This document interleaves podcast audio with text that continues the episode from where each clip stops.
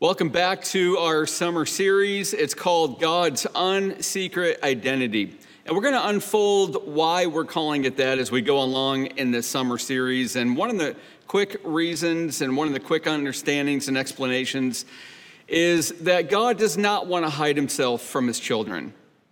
He wants his identity known, but he does hide himself from those who have rejected him. So I want to invite you as we look at these attributes of God, these character qualities of God week after week, to really search them. I hope that you do more than just watch these sermons. I hope you get into the Word of God and I hope you ask God to reveal that character throughout the week. You're going to begin to see it over and over in ways I think and I trust that you've never seen before. Well, we're going to be looking at one this week that is absolutely beyond our capability of fully understanding. God is holy. He is holy. And we are to be in awe of that. And as unthinkable as it might seem, I mean, this is amazing. We are to imitate His holiness. I mean, how do we imitate what is beyond our capability of understanding? Well, our aim today is to know better what it means that God is holy and to understand the implications of this attribute to God's people who are called to be holy. I'm going to give you four simple points. We're going to be in Isaiah chapter 6.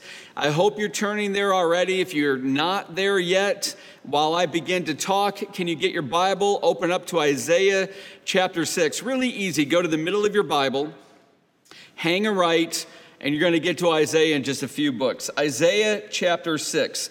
Here's the first thought that I want us to chew on. To be holy, because we're answering that question if God is holy and we are to be holy, how do we be holy? What does that actually mean? Well, our first thought is to be holy is to understand that God is in a status by himself. He is in a status by himself. Judah is the southern part of Israel. There are 10 tribes to the north. It's called northern Israel by the time of Isaiah. And then you've got Judah, which is southern Israel, two tribes. So Judah has a king. Israel, the northern Israel, has their king. And Judah's king was Uzziah.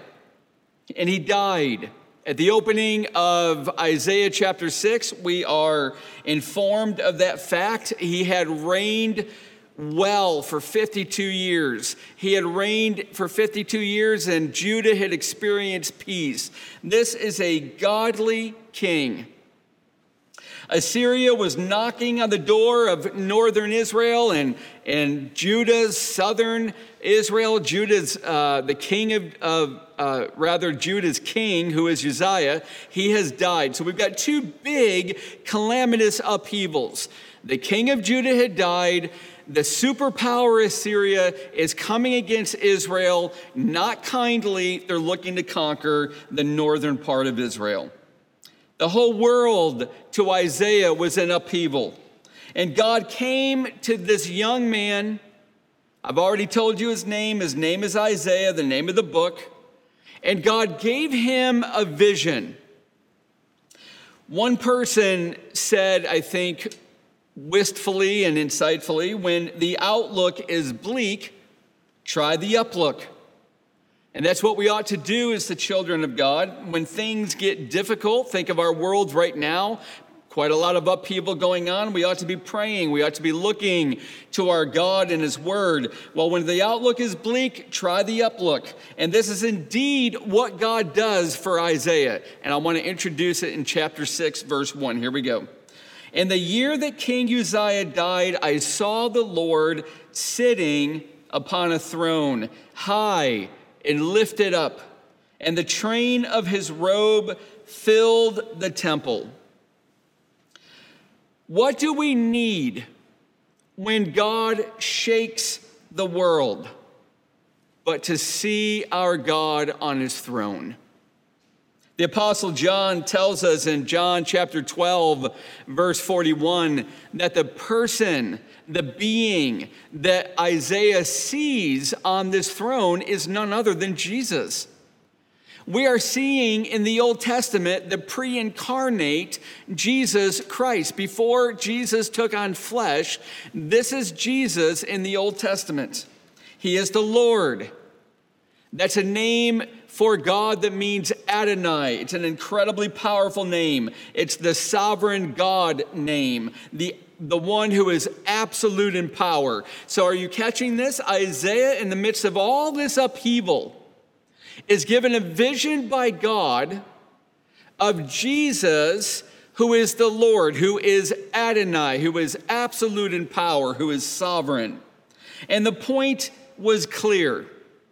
Despite all of what was happening in Israel, all of what was happening in the world, God was on his throne. He was ruling over all. God is sovereign. And that means that he is always in control of everything.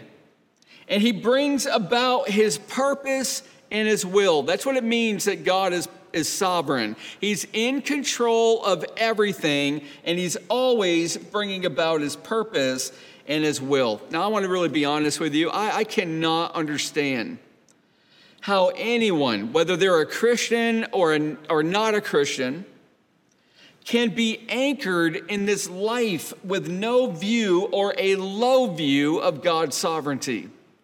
I don't know how they make it through life. That attribute has become so precious to me.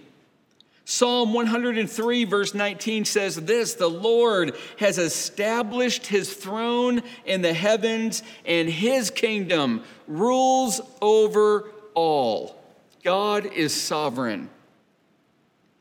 And if you look at verse 1, you notice that Isaiah sees first Jesus, and then he sees the train of his robe, and it fills the temple. A, uh, the kings of the ancient world, their robes had trains. Think of a bride on her wedding day with a long train on her gown that flows behind her. The train of the robe of Jesus flowed and it filled the temple. It's a symbol of the king's glory, his rule, and his majesty. In fact, verse 3 his glory fills the whole earth, it says. So we've got this incredible picture of Jesus, sovereign, the Lord Adonai, absolute in power, sitting on his, on his throne, and his robe, the train of it, flowing and filling the temple. And I want to ask you, Christian, are you struggling with fear and anxiety in this time of upheaval, in our time of being shaken? I want you to meditate on this heavenly scene. I want those emotions to come face to face with our sovereign God. And I will tell you what's going to happen. They will burn up and they will be eradicated like a mist in the rising sun. Fear and anxiety cannot exist in the belief of God's sovereignty. Jesus Christ is on his throne. He is in control. He has this. He's got it under control. His glory will be magnified.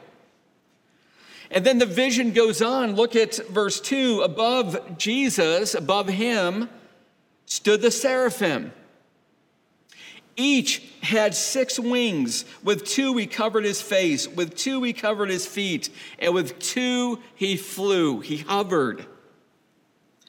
We've got Jesus ruling on his throne and angelic beings called seraphim are attending to him. And they've got six wings, and look at what he said. Two of them are covering their face, covering their eyes. As majestic as these creatures are, even they cannot look on the pure, holy brilliance of Jesus Christ. They are like Moses, who, when he approached the burning bush, he covered his face. And these seraphim, they've, cut, they've got two more wings, and those wings are now covering their feet. You've got to understand in the ancient world, bare feet were associated with either immodesty or filthiness. Even these sinless, angelic beings called seraphim, so high, so lofty, so beautiful, so awesome, they could not compare with the unbridled purity of Jesus, who is infinitely above all of his creation, even above these majestic angelic beings. And with two wings they flew, and they're, they're echoing back and forth between them their praises to God. And while they do, the, the doorposts, the thresholds below the doorposts in, in the temple, they are shaking. They are shaking with the thunderous weight of their voices, and they're crying out, echoing back and forth Holy, holy, holy is the Lord of hosts. The whole earth is full of his glory. The Lord of hosts, it's a beautiful name for God. Jehovah Sabaoth means the Lord of all might, the commander of all armies in both heaven and earth. It's a name for Jesus in the Old Testament in this vision. It was a name that actually motivated Martin Luther to write one of his most famous hymns, A Mighty Fortress is Our God. Yet, even before calling out this great name, Jehovah Sabaoth, the Lord of hosts, the seraphim exalt Jesus, holy, holy, holy. Now, if you're looking at the English Standard Version Bible, as I am, then you're going to see an exclamation mark at the end of chapter 6, verse 3, right after the word glory. That was put there by editors for emphasis. The ancient writers for both Hebrew and Greek, they did not have devices grammatically like exclamation marks and underlining and italices and bold. What they did was they emphasized using superlatives or reputa- repetition. So, repeating something three times, it's the only time in the Old Testament you'll see it. Repeating something three times, it's the strongest form of emphasis that's possible in the Bible. Parents, we know this because when we're frustrated or when we're afraid for our kids, we say, no, no, no. We say it very quickly. That's for emphasis. That's our emphatic way of telling them to stop something. God is holy, holy, holy, and his holiness is immeasurable. But what does that word holy even mean? I mean, I would imagine if you stopped somebody on the streets and you asked them what the word holy means, you're going to get a lot of different answers. Do we actually even know what it means? At the very root of this word, just, you've got to hold on to this because the word holy is all through the Bible, both Old Testament and New. And whenever you encounter the word, what, what English word needs to come to mind is this apartness. Apartness. It means to be separate it means that God is apart from all of his creation. Qualitatively, he is infinitely above even the best of his creation. He is one of a kind. He's in a category all by himself. He is apart from all of us. The holiness of God means he is set apart from all created beings in his majesty and his perfect moral purity. He's unable to be reduced to what is common, or the word that we're familiar with, what is secular. In the temple, in fact, they had all kinds of articles that were called holy. In fact, the tongs that they used to put the coals or the animal sacrifices on the altar grate, those tongs were called holy. That just meant that they could only be used for that single purpose. They were set apart from any other tongs. These are the tongs for the altar. That's the only set of tongs you use, and they will not be used for anything else. There is an apartness to it. I want you to think of the Holy Scriptures. That means that the Bible is separate from, apart from, and beyond any other book. Think holy matrimony. It means that a man and a woman are separated from any other relationships, their previous romantic ones, even their family relationships, and they are joined together unto themselves for the rest of their lives. That is holy matrimony. God is holy. He is ever above. He is separate from all creation. He is unstained by sin. He has no evil thoughts. He has never had an evil thought from eternity past to eternity future. If somehow you could put God under some spiritual electron microscope, you'd find no trace of impurity. You wouldn't find even a scintilla of moral filth. You wouldn't find even one evidence evidence of wrongdoing. Why? Because he is holy, holy, holy.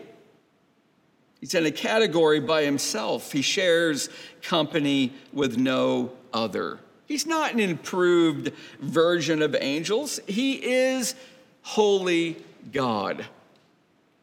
This is why, friends, we should never, and I hope you hear this, we should never utter oh my God, what a great movie that was, or oh my God, what a great meal that was. We're never to do that. That's the point of the third commandment that God gave. And it goes like this You shall not take the name of the Lord your God in vain, meaning don't reduce it to what is common.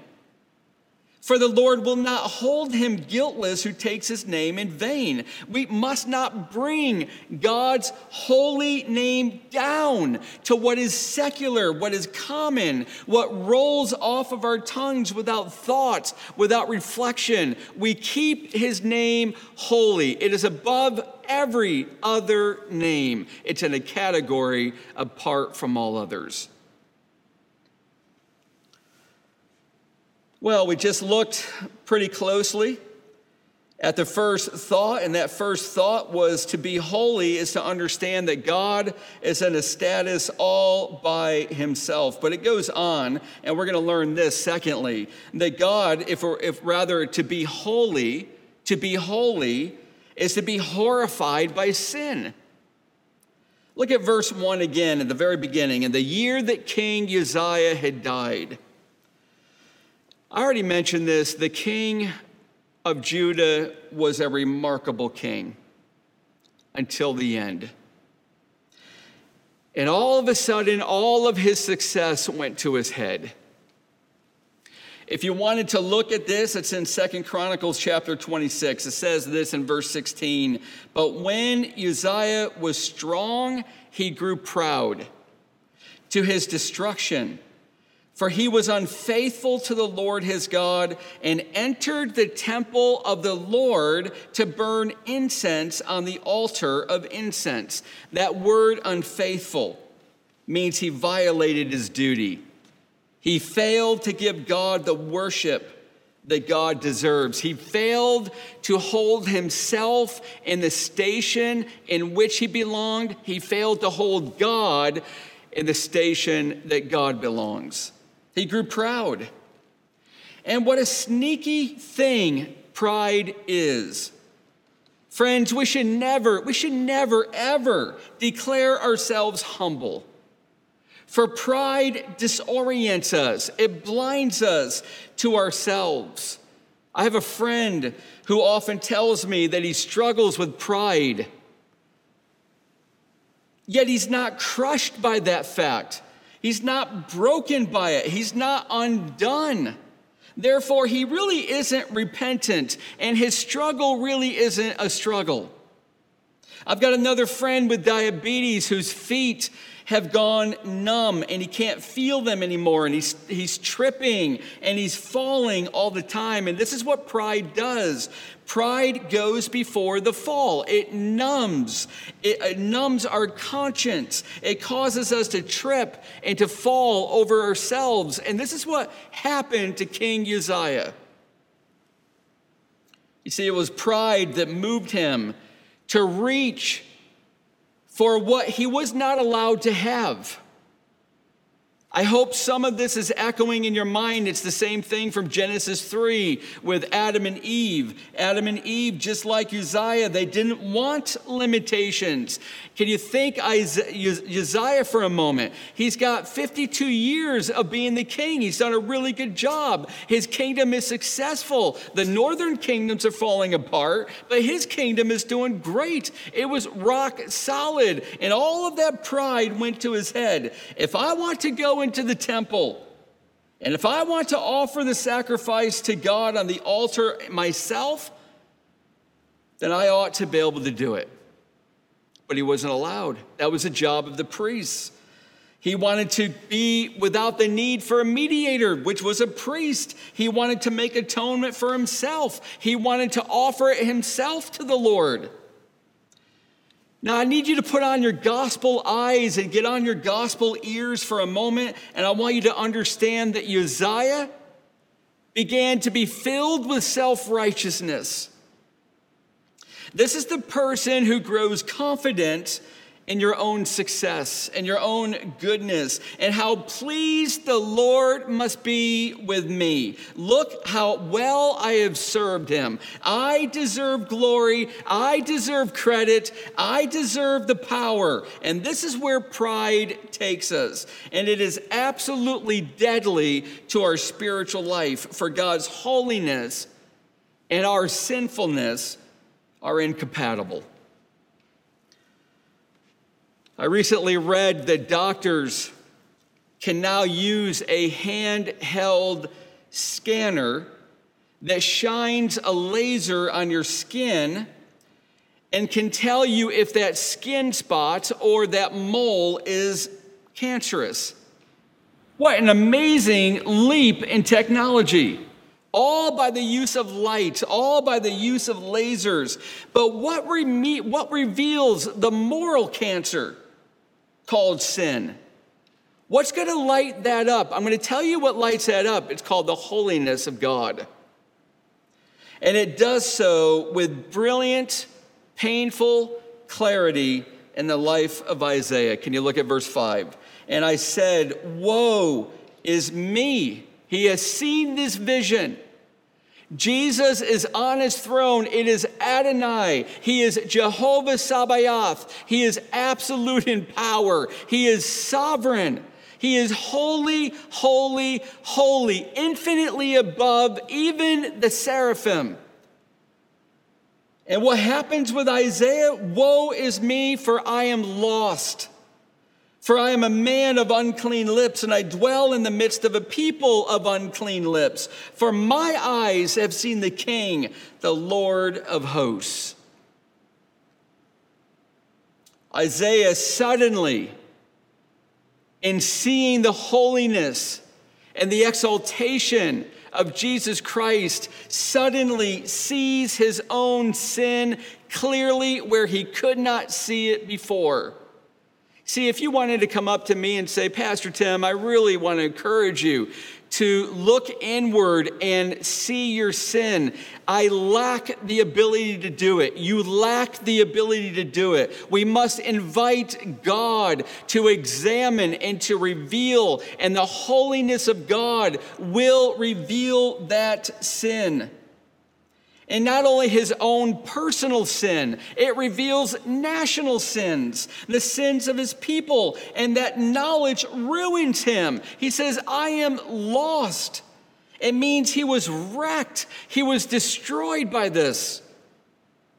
And he pronounces a curse on himself. Woe is me. That's a curse. He's saying, I am a wretched, cursed sinner. I am no better than my fellow Israelites. For God would later say in chapter 29 of, uh, of Isaiah, verse 13, This people draw near with their mouth and honor me with their lips, while their hearts are far from me. I am a man of unclean lips. Isaiah realized he was a hypocrite. He spoke one thing, but his heart wanted another. And suddenly he sees this deadly condition and he knows there is simply nothing that he himself can do about it. And it moves us quickly to our third thought. To be holy is to be made pure. Last week, I had an annoying smudge on one of the lenses of my glasses. So I took my glasses off and I used what I thought was a clean finger to clean it. But as you can guess, all I did was make the smudge worse. That's what it's like when you try to clean up your spiritual act by your own effort. That's what happens when you think that your good works, that your own self righteousness, that your own efforts and your own merit can make you right and clean and pure before God. All it does is smudge your soul, it makes everything worse. What is morally dirty cannot be used to make anyone morally clean. Isaiah sees that he is undone. He is a sinner, a sinner all the way to the bottom of his soul, and he realizes there is nothing within him that can clean it. Only pu- perfect purity can. And there is not within any human being other than Jesus that quality. If we are to be made pure, it must come from someone outside of us. If you follow the story in Second Chronicles with King Uzziah, you'll find that he was not only blinded with pride by his accomplishments, but because of it, God struck him with leprosy. It's a near perfect, horrific symbol of the moral decay called sin. And Isaiah saw that the same moral condition that Uzziah had in his body, he himself had in his heart. He was a sinner. And he came to the end of himself. He came to the point where he was morally bankrupt and the bottom of his soul dropped out from beneath him. Martin Luther said this Here, the bottom falls out of all merit, all powers and abilities of reason or the free will men dream of, and it all comes to nothing before God. Christ must do and must give everything. Christian, we are saved. We are made righteous only by the sacrifice of Christ on our behalf, not by our own effort, not by our own works, not by growing up in church, not by having a family that is a Christian family. That means nothing for the salvation of your soul. We must not depend on ourselves or our sin grows worse. And Isaiah chapter 6 is about to show us God's very power to make us clean to purify us, all for himself. Look what it says in verse 6. Then one of the seraphim flew to me, having in his hand a burning coal that he had taken with tongs from the altar. And he touched my mouth and said, Behold, this has touched your lips. Your guilt is taken away and your sin atoned for.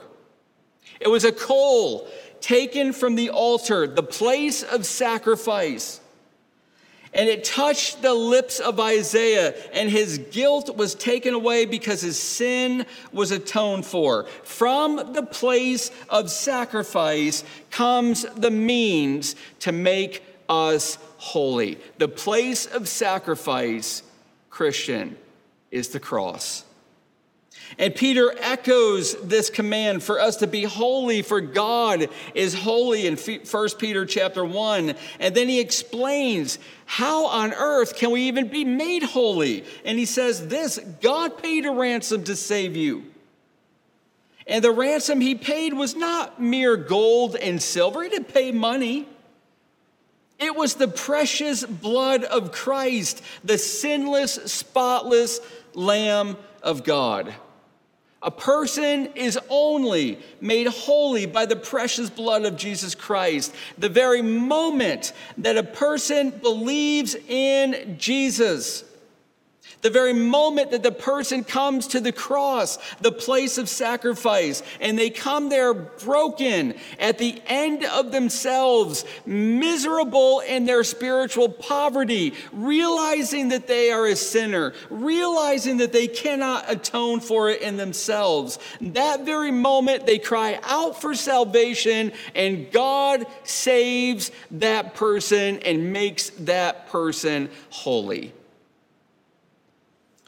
And this is what Isaiah did, and God made him holy. And now we're going to see in our fourth and final thought the effect of holiness in his life. To be holy is to want more than anything to serve God.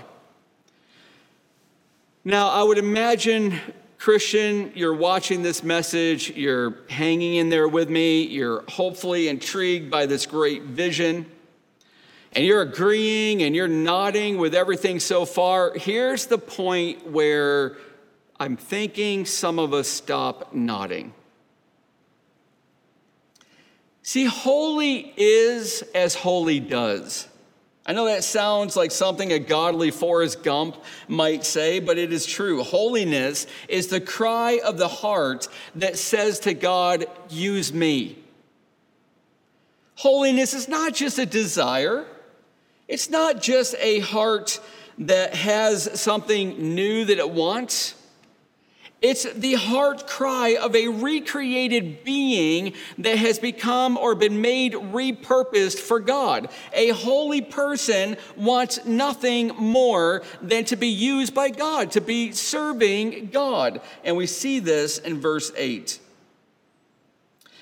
And I heard the voice of the Lord saying, Isaiah says, whom shall I send? And who will go for us? It's the triune God, Father, Son, and Holy Spirit. Then I said, Isaiah says, Here I am, send me. Now, it would be a really grave error if somehow you are imagining Jesus standing up on his throne and putting his hand over his eyes and peering out over the earth, trying to find somebody that will actually do a job that I've got to get done. That's not what's happening here. Isaiah is going to later realize in chapter 49 the Lord called me from the womb, from the, from the body of my mother, he named my name. And he said to me, You are my servant, Israel, in whom I will be glorified. There's a very interesting heresy called open theism, came really popular in the 80s. Clark Pinnock, Sanders, Gregory Boyd, who is still alive. It believes that God really cannot see the future. That's their explanation for how evil things can happen. So they get God off the hook. Well, he didn't know it was coming. And what they teach and what they preach is that God, while He does not know the future, He's just really good at reacting really quickly and still getting what He wants done, done. Well, if you've got the theology that God looks down the halls of time and sees those who are going to say yes to Christ and then says, well, then you just, you're going to say yes, then I'm going to choose you. You've got a little bit of open theism in your theology. What we've heard here in chapter 49, Isaiah is not even born. He's still in his mom's body when God chose him. So Jesus is not up on the throne trying to find somebody that's going to do a job that he wants to get done. He came to Isaiah. He gave Isaiah this vision. He brought about the completion of the call that he gave to Isaiah when he was not even yet born. And he put his finger on him and said, You are the man. And he gave Isaiah the ability to respond in holiness and say yes.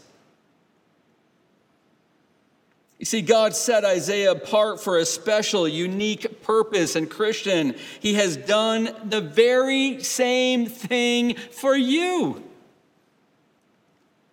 To be holy is to know that God has called you and glorified you and purified you, or rather, will glorify you, but He has purified you and He has set you apart for Him. And life is just not worth living unless we are living it out for His purposes and will. See, that's what it means to be holy as God is holy. To be holy is to have a constant prayer uttering to God your will and not my own. It is to awaken every day, yielding all of ourselves to God again. I am your servant. Send me, use me. Whatever divine appointments that we talked about last week, God, I'm asking you to send me to those people and use me to do the very work that you want done. See, it is the certainty that because of faith in Jesus Christ, Peter's right, who writes in chapter 2, verse 9, You are a chosen race, a royal priesthood, a holy nation, a people for his own possession, that you may proclaim, here's your job, the excellencies of Christ, who called you out of darkness into his marvelous light. That's what holiness does. Well, let me ask you a question. Whom have you proclaimed the excellencies of God to in the past day? Or in the past week, or the past month, or the past year? Have you ever proclaimed to somebody that desperately needs to hear about God? Have you ever proclaimed His excellencies? That's why He saved you. That's why He has made you holy, to set you apart exclusively for his purposes, purified, consecrated, entirely for him. And your response and my response is to say with Isaiah, I am here, send me. Christian, our job has been given to us by God. So, in your hearts, Peter said, honor Christ the Lord as holy, set apart, infinitely above, in a category of himself, pure, dazzling in his brilliance, majestic, powerful on the throne.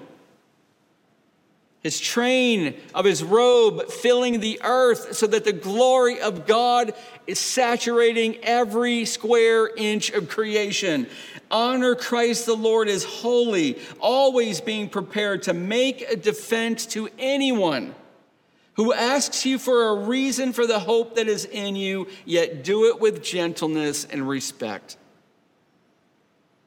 Christian, you have been chosen for a higher life to fulfill God's plan for you.